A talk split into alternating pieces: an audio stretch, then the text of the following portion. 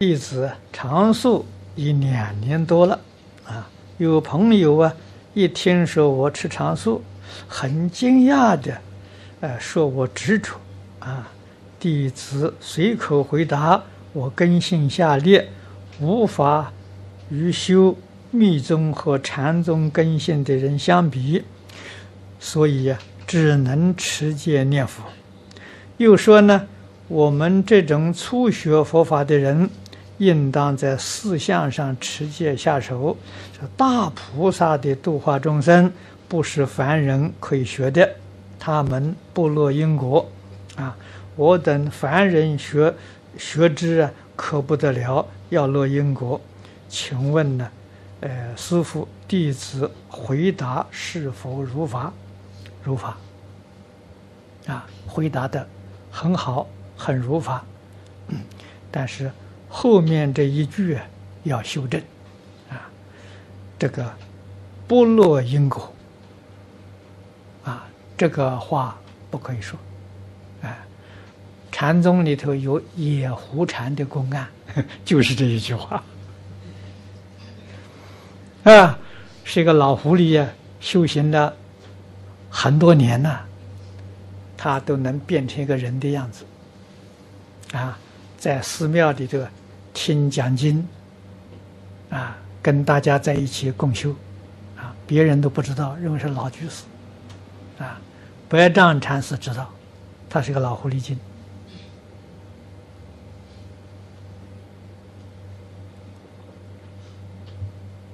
啊，那么他有一天向白丈法师请教，啊，他过去他也是个三藏法师，讲经说法的，一句话说错了，躲到野狐身五百年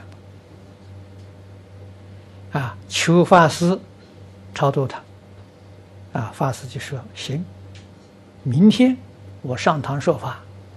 你把你从前那个问题提出来，人家怎么问你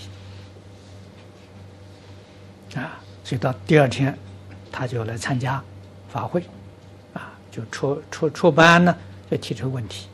从前别人问他的，大修行人还落不落因果？他当时答说不落因果，叫堕野五百世野狐身。白丈禅师给他换一个字。不昧因果，他到第二天就往生了，啊，就脱离野狐身。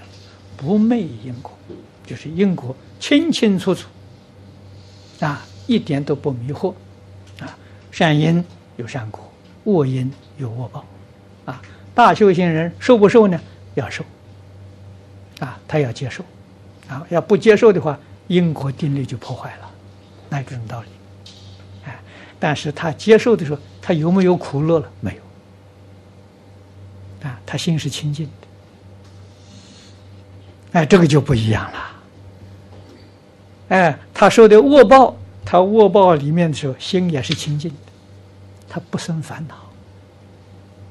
哎，就像那个什么那个忍辱仙人，这诸位知道的，《金刚经》上举的这个例子，啊，割礼王割截身体，那是最大的灾难。